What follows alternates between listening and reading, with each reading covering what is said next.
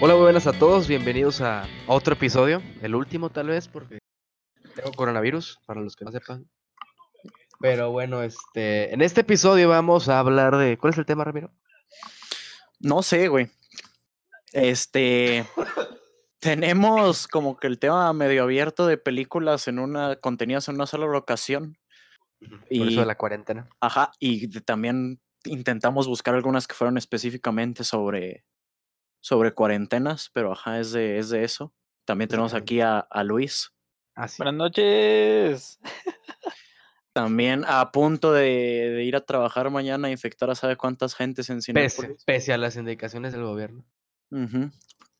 Y pues bueno, también ya tenemos planeado el siguiente episodio de películas posapocalípticas para, Mad Max, por ejemplo. ya para a cuando estar. ya México esté convertido en, en Mad Max. Claro, pero sin gasolina y con bochitos nada más. Pero con papel de baño, güey. Chingo. Ajá, yo ya, yo ya compré para usarlo de moneda. güey. Y pues también estamos planeando un episodio de las cruces de caca de, de la ciudad de Guadalajara. que están en, viste que están en Pentágono por toda la Sí, ciudad. me están formando un pentagrama, entonces allá hay algo raro, señores. A ver, si cura el coronavirus, lo sabremos en unos días. Tenemos pensado hacer un stream de eso. Este, Se cura por eso, ¿no? Alguien está haciendo un amarre gigante en Guadalajara, Sí. coronavirus. Ramiro y yo estamos afuera del, del, de la estrella. No sé, Javi, güey. Creo que, creo que Javi también, ¿eh? Creo que A nos salvamos. No, güey. yo creo que toda esa madre es para atrapar al Javi, ¿eh? No sé qué haya hecho el Javi, pero la gente está Por desesperada, pues. Por meterme con gente dudosa, güey.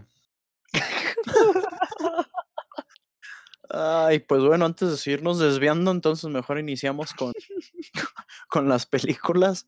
Bien desviado, Eh, ¿no? Eh, con que, que empiece Luis. ¿Cuál eliges de, de la lista, compañero? ¿Con A ver, vamos con. Una que haya este, visto, dice. pues sí, güey.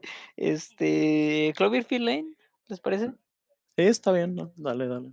No me acuerdo de qué año es, creo que es de 2015. 14, creo. Ah, 16, güey, ni tú ni yo. Ah, huevo. Este, envejeció bien esta película, güey. Mami, Luis tiene este- cuatro años. Pero está, bueno. ¿Qué, qué, pues, ¿qué podemos decir de esta película? Una, La película. a Mary Elizabeth Winstead y este John Goodman. Ajá. Son, son solo tres actores en la película. Sí, El ¿verdad? otro no importa, pero sí. El otro Eh, no hay, hay, hay, hay, este, roles chiquitos también, pero sí, básicamente son tres. Ah, Este, pues esta película va de que pues, hay una invasión afuera. Esta es una secuela, no, no directamente a la primera de Cloverfield, la del monstruo gigante que ataca a Nueva York. Pero, este, eh, pues sí, se supone que es de una invasión. Y eh, esto se sabe desde el principio que es una invasión, güey. No. ¿No? Bueno, No. sí, no.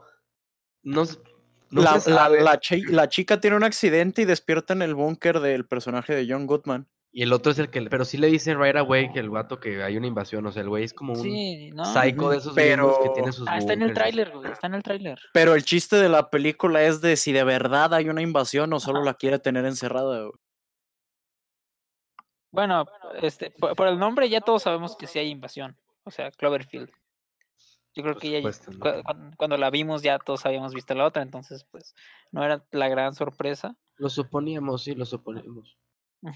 Pero pues está interesante la película en ese sentido porque, regresando al tema del podcast, sí trata muy bien eso de la desesperación de estar mucho tiempo en un sitio sin saber qué sucede afuera, ¿no? Básicamente, que es como el propósito, bueno, no el propósito, sino la consecuencia principal que tiene la cuarentena en muchas personas, ¿no? Que le está pegando la ansiedad a varios. Y también lo que se llama fiebre de cabaña, Qué veré, cabaña. que es de estar encerrado con el mismo grupo de personas en un lugar pequeño durante mucho tiempo. Como el El resplandor. Ah, Ajá, como el resplandor. Como el podcast también. Eh, como trabajar en el cine, obviamente ya estamos, ya estamos trabajando, ya estamos grabándolo de manera aislada porque no, que- no queremos tocar a Javi. Este... Pero sí, yo creo que esta es la que no, no, es la que más me gusta de las tres de Cloverfield. Creo que la primera americana para mí por, porque me gusta más el fan footage. Pero me sorprendió mucho porque cuando salió fue el, hicieron algo parecido a lo de Cloverfield Paradox. Que, pero bien hecho. Ajá, pero aquí sí le salió. Que no se sabía que era una película de Cloverfield hasta como un mes antes más o menos. Y todos fueron como, ok, agarraron cualquier película y le pusieron el nombre de Cloverfield para, para poder venderla. Que sí lo hicieron, pero al menos fue una buena película, cosa que no pasó con, con Paradox. Mm, no, pero con Paradox a mí se me hizo chido porque salió el tráiler en el medio tiempo del Super Bowl y decían de que cuando se acaba el Super Bowl ya puedes verla. Ah, sí, el marketing estuvo súper chingón. La película estuvo horrible. Sí, la película está horrible. este, la cosa aquí es que con Paradox se nota demasiado que la quisieron insertar este a, universo, a, la franquicia. Y esta se cae para mí como los últimos 15 minutos esta, que es cuando sale del búnker. Hasta ahí lo voy a dejar. Ah, spoilers. y tú, iniciaste spoileándola. diciendo spoilers. Ay, güey, lo mío sale en el tráiler, no cuenta. bueno, pues, Sí, pero para mí se cae en los últimos 15 minutos, que es cuando la conectan más con Cloverfield, pero durante todo el resto de la película, que es cuando está con esta temática de, ajá, con esta temática de, de, la, de que están en cuarentena y todo eso, creo que vale mucho la pena. Exactamente, pero a propósito de la película, en general es el, el cuestionarte, porque sí, te dicen que está conectada con la otra, pero también el cuestionarte qué está pasando realmente, quién dice la verdad, quién no. Es este sentido también como de dilema de decir este realmente como el misterio, ¿no? Que se resuelve cuando al final rompes el MacGuffin, que es como que están encerrados, sale y lo resuelven de la manera más pítera posible, ¿no? Pero pues ya, en serio que no pierden nada si en cuanto sale, quitan la película y ponen otra cosa ya, y se acaba. Sí. Este, por si las quieren ver, eh, la última vez que yo supe estaban en Netflix las tres. Si no, pues ahí le buscan. La primera Creo que ya quitaron esta. ¿Sí? Creo que siguen la primera y pues Paradox es de Netflix. La primera es Cloverfield, así en seco. La segunda es Ten, Cloverfield Lane. Y la última es Cloverfield Paradox. Y pues bueno, si quieres agarrar una tú, Javi, ahora de la lista. De la lista, a ver, espera, güey. No sé qué quieran decir más de esta película, esta obra de arte. Ah. un dato curioso es que al guion le metió mano Damien Chazelle director de Whiplash y La La Land, que no es a quien te imaginarías escribiendo este tipo de películas. ¿Cuál película, güey? A esta, a Cloverfield Lane. Ah, mira. Ah, Considerarían a The Lighthouse como una película de bala. Es la siguiente. A la de Whiplash, una película de horror. Puede ser, ¿eh? Mm. Digo, por el tipo de personaje y lo que pasa. No, ya te estás poniendo demasiado cinéfilo para mí, güey. Da miedo este gato eh, en la película, güey. Da miedo, güey. Da más miedo en... por favor, güey. Ah. No, pues no sé cuál vaya, no sé cuál vaya a elegir, Javi, o vas a decir otra de esto. Sí, este, que, que Overlord iba a ser de Cloverfield, la, la, la de zombies. ah, sí, la que nadie vio. No mames, está bien perra. Véanla. Vale la pena. La de Overlord, la de los zombies en la Segunda Guerra Mundial. Ah, o en Call of Duty mejor. Está entretenida, güey. A mí sí me gusta, más porque mandaron a la verga eso de mezclarse con Cloverfield, hicieron su película y a mí me gustó. Está entretenida, la verdad, está bien, está... Me gusta que está bien enfocada en el sentido de que no, no recuerdo otra película que ya de buen presupuesto, porque muchas de serie B, pero una que haya hecho lo de zombies en Segunda Guerra Mundial, que no sea videojuego. Que fíjate que sí estuvo bien que la quisieran agarrar con su propia cosa, pero hasta cierto punto como que me agrada la idea de, de películas de Cloverfield que ni al caso la una con la otra, porque a ver cómo se inventan para encajarlas en la mitología. Este, no, por ejemplo, quiero pensar cómo hubieran encajado esa de Overlord y no se me ocurre. Porque al menos lo que tienen las tres que ya existen es que todas son modernas. Entonces no sé qué iban a hacer con la Segunda Guerra Mundial. Ah, pero iban a sacar algo como la última de Transformers, ¿no? Algo de que el pedo empezó desde antes, algo que está enterrado, la chingada, ah, algún pedo así. Que hacen siempre, básicamente, hasta en scooby hacen ese pedo. Pero bueno. pero bueno, regresando a hablar de cine, este... Seguimos con la película del Faro o de Lighthouse, que ya hablé largo y tendido, Ramiro también. Pero Luis no ha hablado de ella, así que vamos a. Entonces le vamos a hacer la palabra de nuevo. De nuevo, güey, y ya después ya hablo de ella. Sí, es que como ya, ya, ya soy nuevo en el podcast, ya, ya, ya me toca. güey. Este, pues no sé qué dijeron ustedes. A lo mejor No, lo pues que tú, digo es lo tú di lo que piensas. güey. Bueno, una pequeña sinopsis para quien no, no la conozca. Es este sobre dos este, cuidadores de, de un faro, vaya, que llegan a, a una, a su isla a cuidar el faro y pues no hay mucho, no, no se puede decir mucha sinopsis, empiezan a, a sufrir de este mismo, de este tipo de cosas que ya mencionamos como fiebre de la cabaña, desesperación por estar encerrados en un lugar tan, tan pequeño y pues como también es una película de horror de la misma casa que, que, que distribuyó Hereditary y la otra película de este director que es The Witch, ya se pueden imaginar las rarezas que, que suceden. Y ahora sí, no sé qué pensaste tú de, ella, Javi. Di- no, Luis.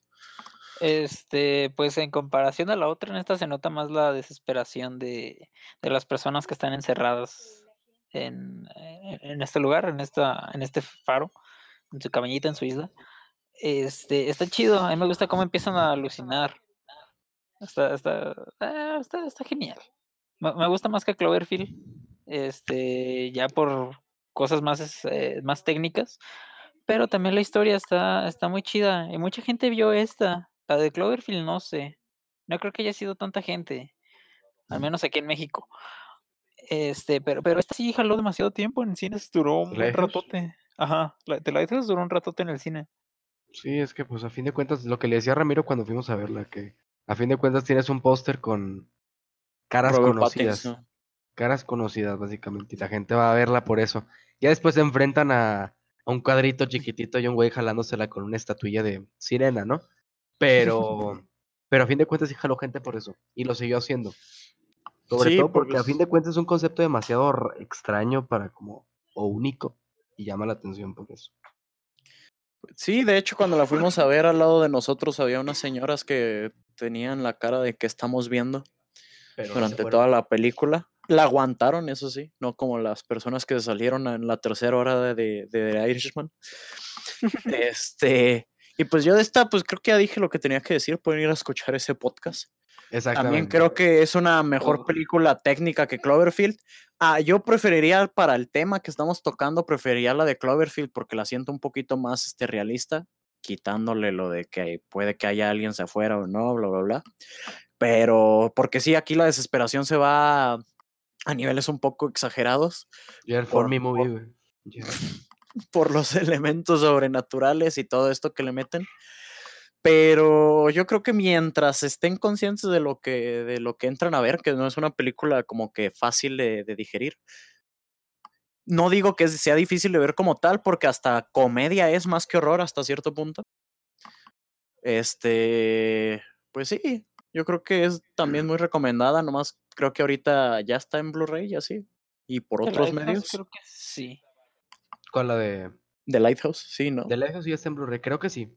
Pero sí vale la- bastante la pena. Obviamente no pueden salir a comprarlas, se los recomiendo rentarlas, claro. Este.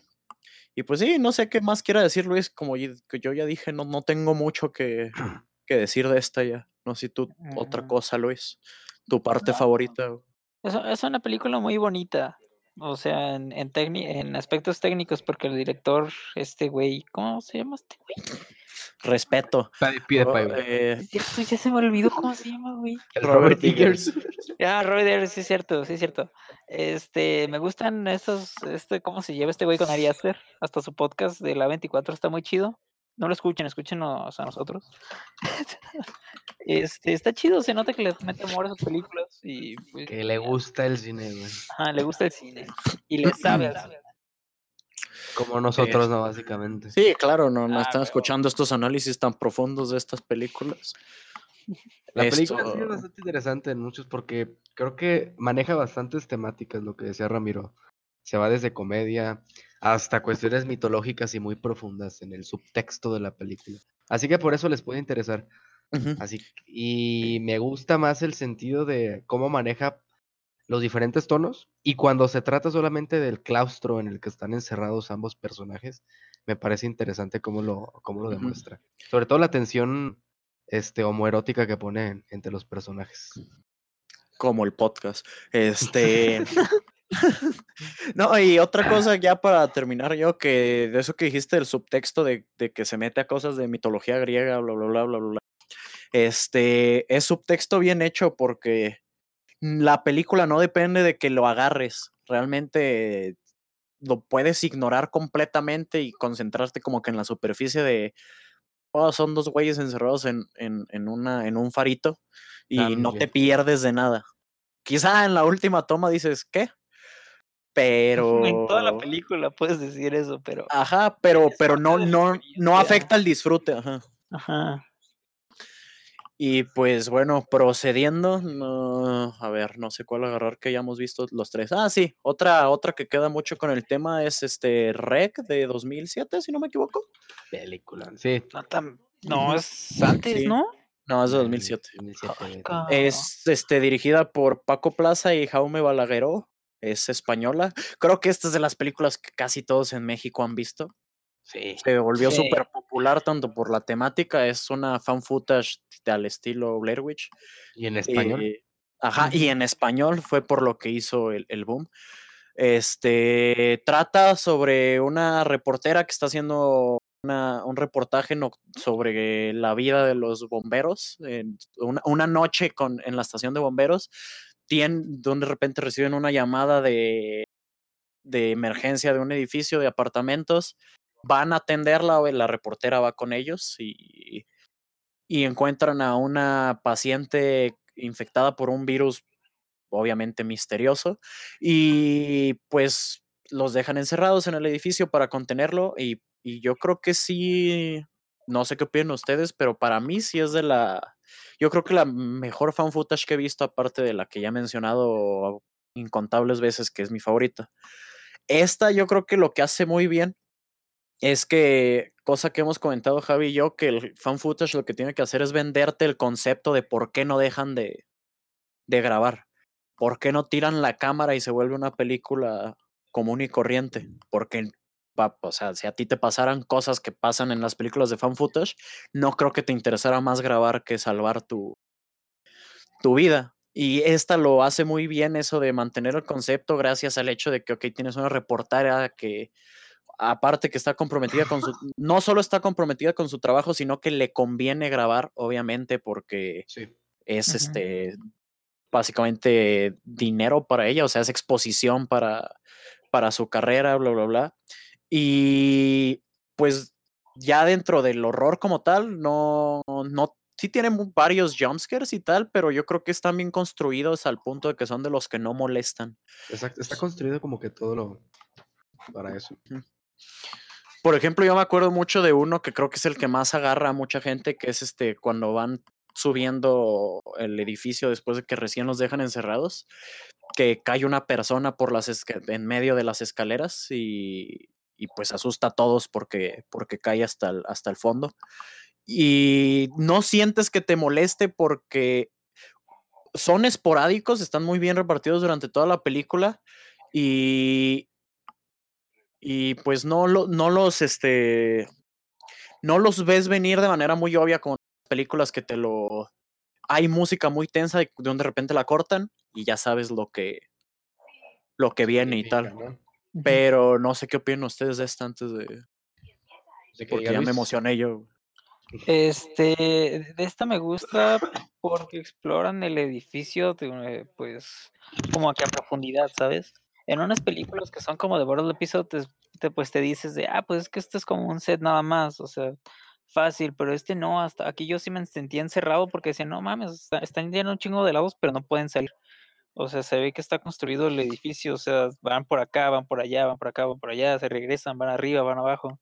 Y sientes esa claustrofobia de, no, pues qué, qué pedo, como, como, ya, ya quiero salir. Y, y- y eso es lo que más me gusta de la película, porque sí me da, a mí me da un chingo de miedo, dejando de lado de que hay personas infectadas o el, el virus, a mí me da miedo de que no se pueda salir. Me da un chingo de miedo eso. Esa- Y, y vale la pena, o sea, como habías dicho, de que casi todos aquí la vimos, la mayoría, pues, si no, pues dense una vuelta a verla, o sea, esta se vale un- mucho la pena, ¿por qué no? No sé. Ah, bueno, no sé qué ibas a decir tú primero, Javi. Pues sí, yo recuerdo que esta película la vi en el cine. Me pasaron ilegalmente y me... Tenía 8 o 9 años, una cosa así. Lo escucharon aquí primero. Y desde entonces he estado como que no, no la saco de mi cabeza y la, la película en el sentido de... La veo cada cierto tiempo. La acabo de ver hoy, otra vez, de hecho. Y me parece que es de lo mejor en el género en los últimos 20, 25 años. Sin temor a equivocarme lo digo. Creo que utiliza muy bien los diferentes tonos y sobre todo utiliza el contexto y el concepto bastante bien la película. Porque la vi y la película se te pasa rápido, dura como una hora y media, hora veinte, lo que deberían durar todas las películas, y siempre digo. Este, y se pasa rápido porque es un, con- es muy- un concepto muy simple. Algo que me gusta de esta película y que de hecho lo comparaba con otra que intenté ver antier, que es la de Grave Encounters, la segunda, que tarda mucho en empezar. Y lo mismo pasa con todas las fan tardan muchísimo en empezar. Y en esta, a los 10 minutos, ya empieza el plot. A los 10 Ujú. minutos ya estás en, en chinga, ya está saliendo todo, ya llegaron al edificio, ya todo. A los 10 minutos de que empezó la película. No te da tiempo de presentarte otras cosas y que te aburras en cosas que realmente no te importan. Eso me gusta.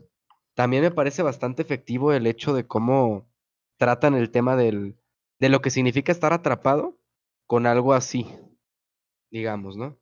Y lo que mencionaba también Ramiro, que sabe muy bien la película utilizar lo que es este, el director, el Balagueró, creo que se apellida, que también hace muchas matanzas de, de horror. Sabe muy bien utilizar el concepto de lo que dices del fan footage, de el momento en el que, cómo justificas que nunca suelten la cámara, ¿no? Cosa que, por ejemplo, la tercera, me pareció genial cuando lo vi, que llega un punto en donde efectivamente es estúpido que tengan cámara y simplemente la película se convierte en una película convencional. Y eso me parece bastante bien, al menos a mí. Sí, de hecho quería mencionar eso de que esta es toda una franquicia, estamos concentrándonos en, en la primera, pero hay cuatro. La segunda es básicamente un remake de la primera desde otra perspectiva. No la vean. Ajá, digo, no creo que esté mala como tal, creo que dentro de lo que cabe está bien hecha, pero se siente demasiado como un refrito de la, Sí. De la primera, que es a lo que te arriesgas eh, haciendo este, secuelas de horror en general, yo creo. Y te, puede, y te puede molestar, yo lo que mencionaba, no sé si te lo llegué a comentar, Ramiro. En esta película, la primera y la segunda son, es el mismo concepto, pero es diferente contexto. Ejecución. Ajá, ejecución, es, el mismo concepto, pero diferente contexto, en el sentido de que, cuál es tu fin en la película, qué pones, y básicamente son zombies, en la primera, y la segunda es como, ah, pero no son zombies normales, ¿no? Y es como de, ¿qué, pedo? ¿Qué estás haciendo? Sí, se dedican a expandir el lore, que es un problema que tienen muchas franquicias de, de horror, creo. Y la tercera, lo que dice es que abandona el fan footage y se vuelve una película muy tipo Evil Dead hasta cierto punto. No sé si estás de acuerdo. Sí, Que tiene, es, es muy de comedia y acción este, como exagerada. Esa la recomiendo mucho también. Y también, y también incluso sí aplica con nuestro tema de cuarentena, porque igual este, los tienen contenidos, en este caso en un salón de eventos, la 3 es en una boda. Y, e incluso la 4 en caja, los tienen encerrados ahora en un barco, pero esa sí no la recomiendo, está aburridísima.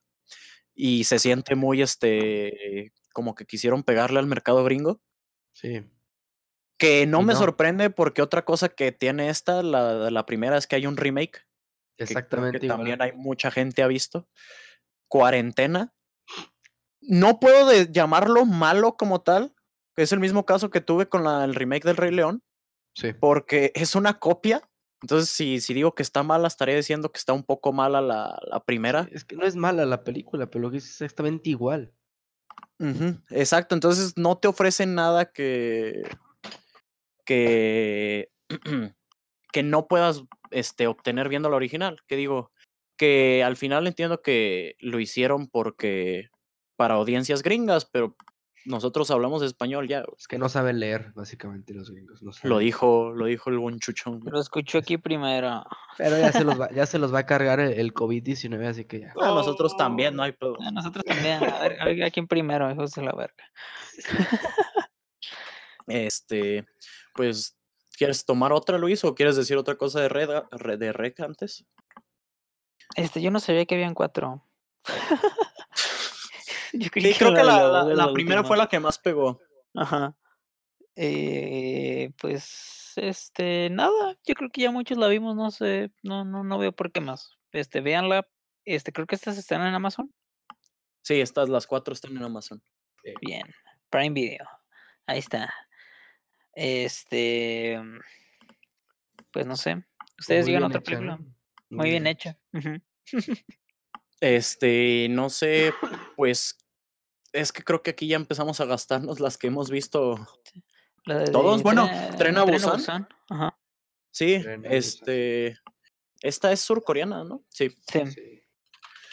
que de hecho va a ten- iba a tener una secuela en este año. Digo, digo, iba porque todos sabemos que el mundo va para afuera. Película de, como de actor Pues, de estam- método, esta es Estamos película de- viviendo la secuela ya de de hecho. Exacto, Estamos, de hecho, estamos, estamos en el marketing ahorita viral. Este, eh, y pues una pequeña sinopsis, esta es de 2016, como ya dije, surcoreana. No quiero este, mochar el nombre del director. Eh, Jong Sang-ho. Bon chucho, güey. Es Bonchucho, el director de Parasite.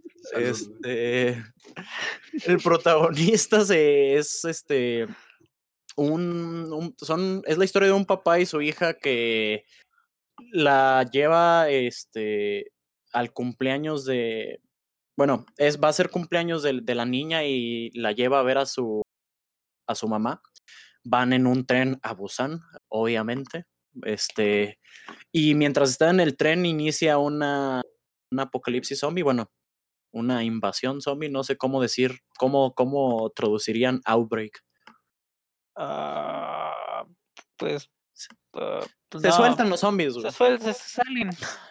Este, empieza un desmadre, se quedan encerrados en el tren, este, el papá, la hija y otros varios personajes. Y pues toda la película es este, en el tren, se paran unas que dos, dos veces a, a estaciones, pero realmente es una película muy contenida. Y esta está, yo creo que es la más fácil de recomendar, yo creo que lo, de, de las que hemos hablado hasta ahorita. Ah, Porque el único problema que le vería es, ya le hemos hablado de la, la barrera de que estás, de que está en coreano. Pero de ahí en más es realmente es una película de acción y, y muy bien hecha, güey. O sea, tiene muchas escenas bien logradas.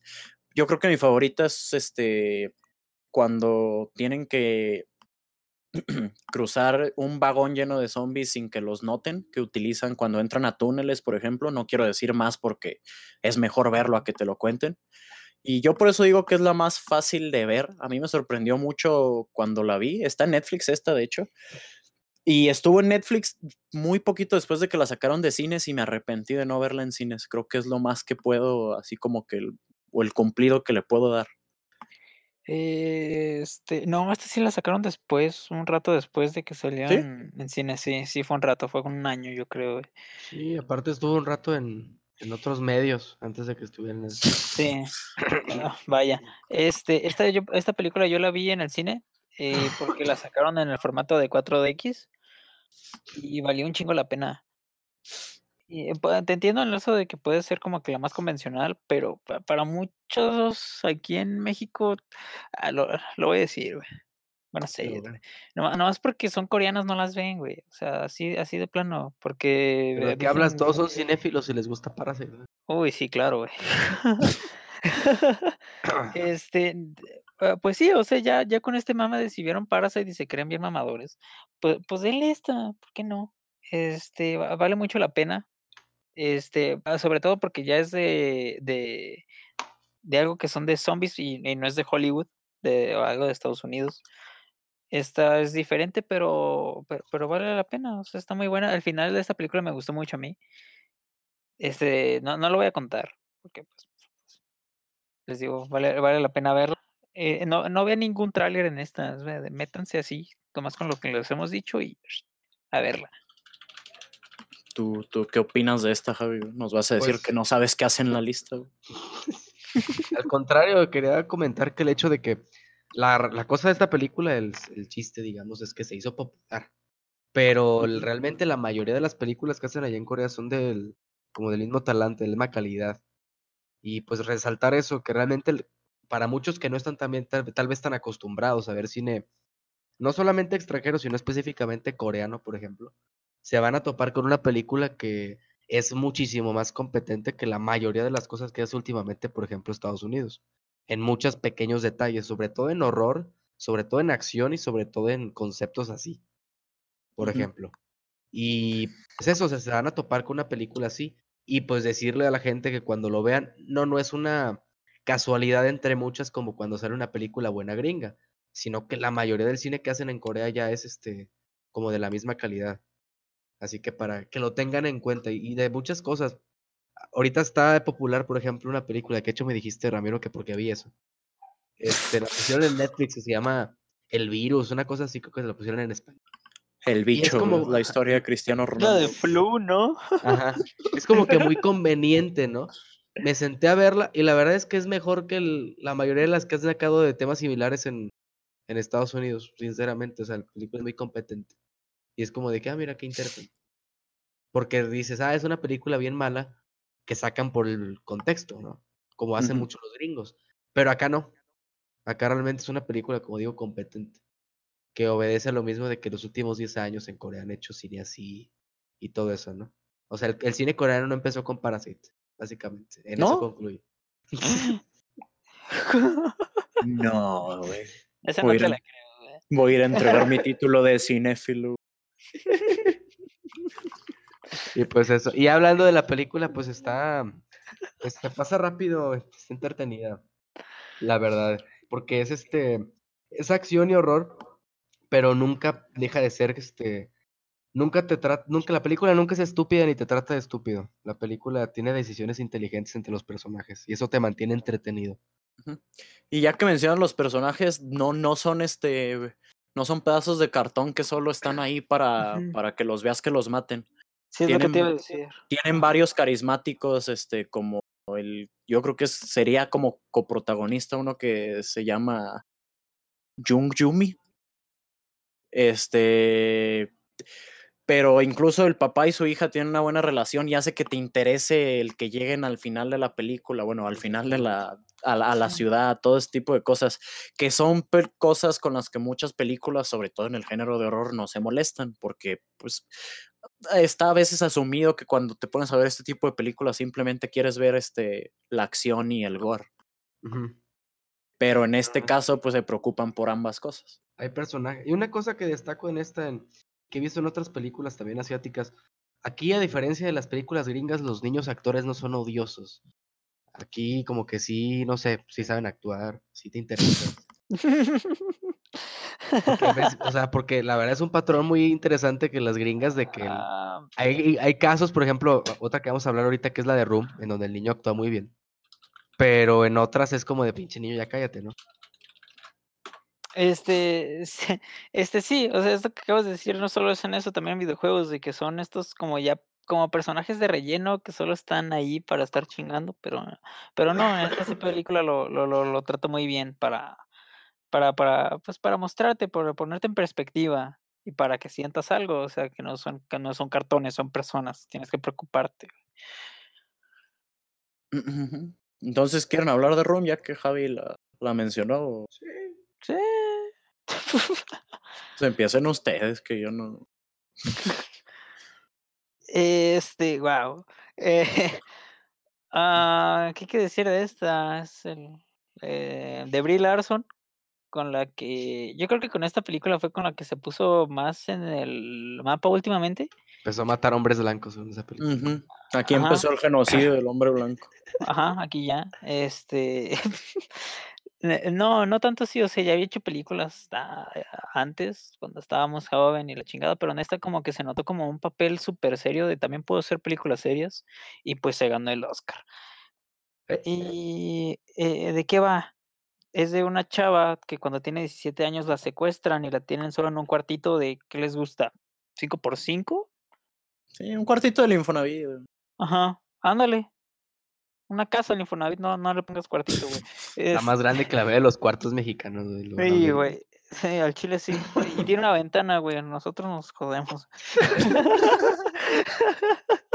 este, lo interesante de la película es que eh, no, no te lo cuentan desde que la secuestran, sino ya cuando tiene un rato ahí, porque ya tiene un hijo, güey.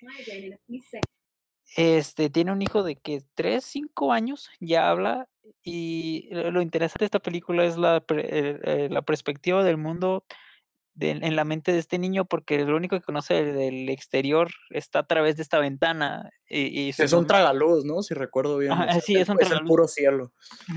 y, y, le dice, le tiene que decir a su mamá, esta Brie Larson, de, de, cómo son los árboles, si no me equivoco, y, y, cómo son las demás personas, de que hay más personas, no solo es este mundito.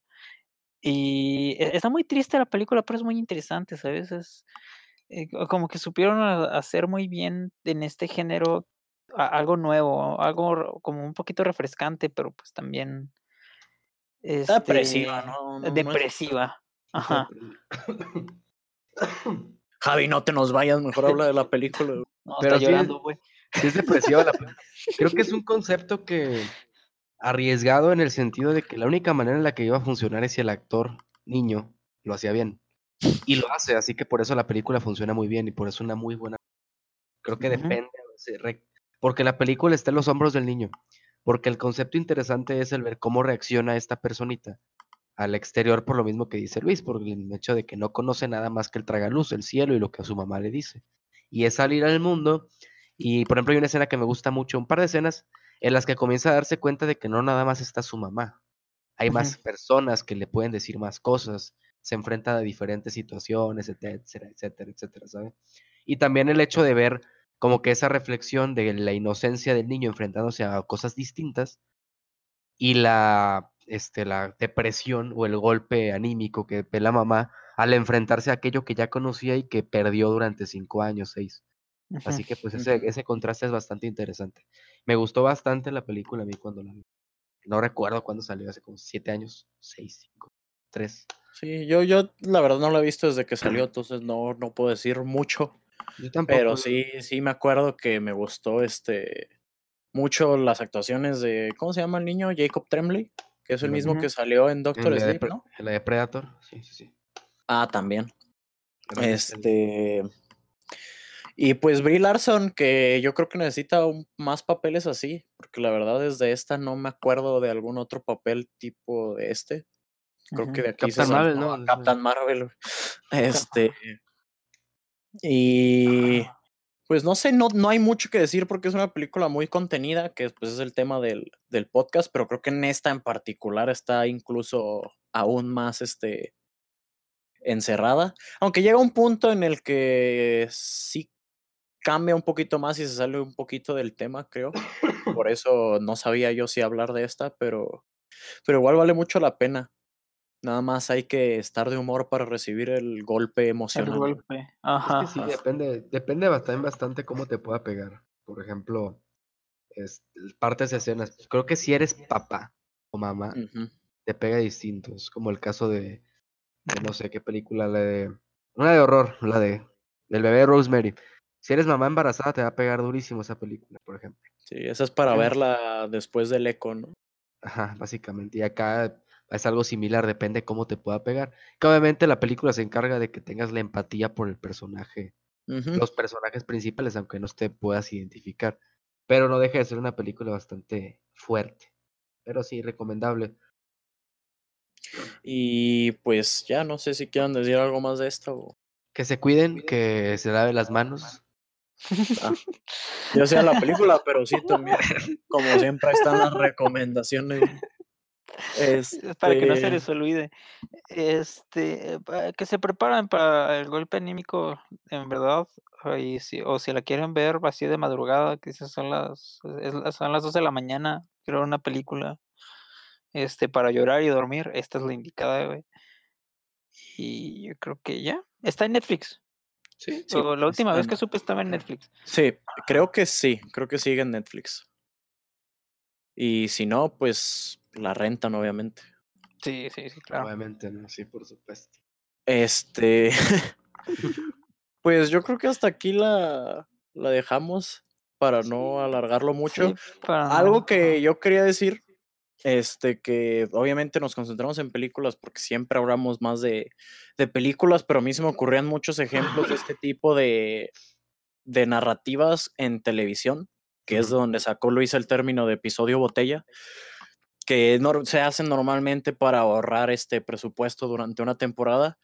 Y hay muchos muy buenos, tienes desde... Hay uno de Friends, no, no sé de qué temporada, no me la sé de memoria. Este, nada más la he visto 20 veces. Este, no, es de la temporada 3, episodio 2, ya, ya lo busqué. Este, Ya me acordé, así. Que todo pasa, todo pasa en, el en uno de los apartamentos donde normalmente es uno de los varios sets de los episodios. También este, hay uno de Doctor Who que se llama Heaven Sent, que es de los más buenos de la serie, aunque está contenido en una sola locación. Es el de Community. También- También está el de Community que se llama Cooperative Calligraphy, creo. Es de la temporada 2 o 3 Es también. la 2. Es- Ajá, es de la segunda. Que en Community funciona muy bien verlo en esto la serie porque este lo hacen muy meta en cuest- este parodian mucho el hecho de que ajá, y referencian mucho el hecho de que están haciendo un episodio botella. Ajá. Este, entonces sí, hay, hay, hay mucho de este tipo de cosas de, que, que pueden ver. En How es- Your Mother también hay uno. Sí, yo creo que en la mayoría de las series van a encontrar más de uno. Normal, este, por ejemplo, en Doctor Who se suele hacer uno por temporada para, como digo, es guardar presupuesto. También está el de Breaking Bad que dirigió este Hitler, eh, digo Ryan Johnson, este, que se llama The Fly, que es donde se la pasan encerrados en el camper. Lo dirigió Ryan Johnson. Ajá. Este, ese que se la pasan encerrados en el camper peleando contra una mosca que no pueden matar. Este, entonces sí, yo no sé si quieran decir alguna conclusión, aparte que se laven las manos. Este, escuchen todos los podcasts ahorita que ya tienen tiempo. Y que se, va- Por se va a favor, morir un integrante favor. próximamente. Necesito comprar papel de baño. Este, les vamos a dejar las películas en una lista de Letterboxd para que no se pierdan, para menos no nos, no nos enten- dimos a entender de algunos títulos y, y ya ahí pueden ver de qué se trata. Este, y pues yo creo que ya, ¿no? Sí. Tú, Javi, algo, algo con, con qué despedirte. Este, Para pues, siempre. Para siempre. Eh, Pues no, les digo, la gente salí. Si sale una más en una prueba es que es negativo, ¿no? Ah, mm, Pues eso, o sea, la gente decirle recomendaciones generales sobre el tema. No se alarmen, pero tomen precauciones. Y vean películas, hagan eso. Vean los, escuchen los podcasts, vean las películas que les recomendamos. Vean el amplio catálogo que tiene Netflix, amplísimo, ¿no saben? De películas muy interesantes. Este, contraten a Amazon Prime, no está de Sí, mejor ese. sí, mejor. Y, y pues eso, hay muchas cosas que ver, en serio, hay muchas cosas que ver. Así que pues se pueden entretener bastante. Y sobre todo a- adéntrense a descubrir cine nuevo. A ver este, Poetic géneros que nunca cinema. géneros que nunca han visto. Por ejemplo, yo estoy metiéndome al, género del suspenso que nunca veo, por ejemplo. Yo estoy que, metiéndome a pues, ver basura, que es lo único que veo. No, y si no tienen idea de por dónde empezar, pues para eso está el podcast. Aquí les recomendamos claro. películas así. Pueden empezar este en los niveles de cinéfilo. Empiezan conmigo recomendando Transformers. Luego pasan a las de Luis, recomendando cine un poco más que te- cine convencional, pero, pero de arte. Y luego pasan con, con Javi, que cuando quieran una película sueco-italiana de 1920. Con lenguaje de señas, güey. No, entonces, no, pues, este, creo que fuera de broma, pues sí, aparte que tenemos la cuenta de, de Letterboxd del podcast, pues cada quien tiene la, la suya y ahí registramos todo lo que vemos y ahí se pueden sacar recomendaciones correcto O- también, o anti-recomendaciones si ven una con reseñas malas. Si ven una que Javi le pone una estrella, asuman que le gustó un chingo. por- Así funciona, Javi, sí. Así funciona, Javi. Una estrella, una estrella en los comentarios. Gran película. I found a new favorite movie, dice. Ahorita diciendo Media que Rec estrella. es de las mejores del género Letterbox, una y media. No, esa, ¿cuánto tengo en esa? Ni me Creo que le pusiste como cuatro. dos, güey. Y le puse cuatro, güey, le puse cuatro. Pero bueno, ahora sí, este, yo soy, ¿cómo? ¿Quién soy? Yo soy Arthur Fleck. Bueno, yo soy Javier Hurtado. Yo soy, yo soy este, Luis. Javi es el coronavirus. Yo soy positivo en COVID-19.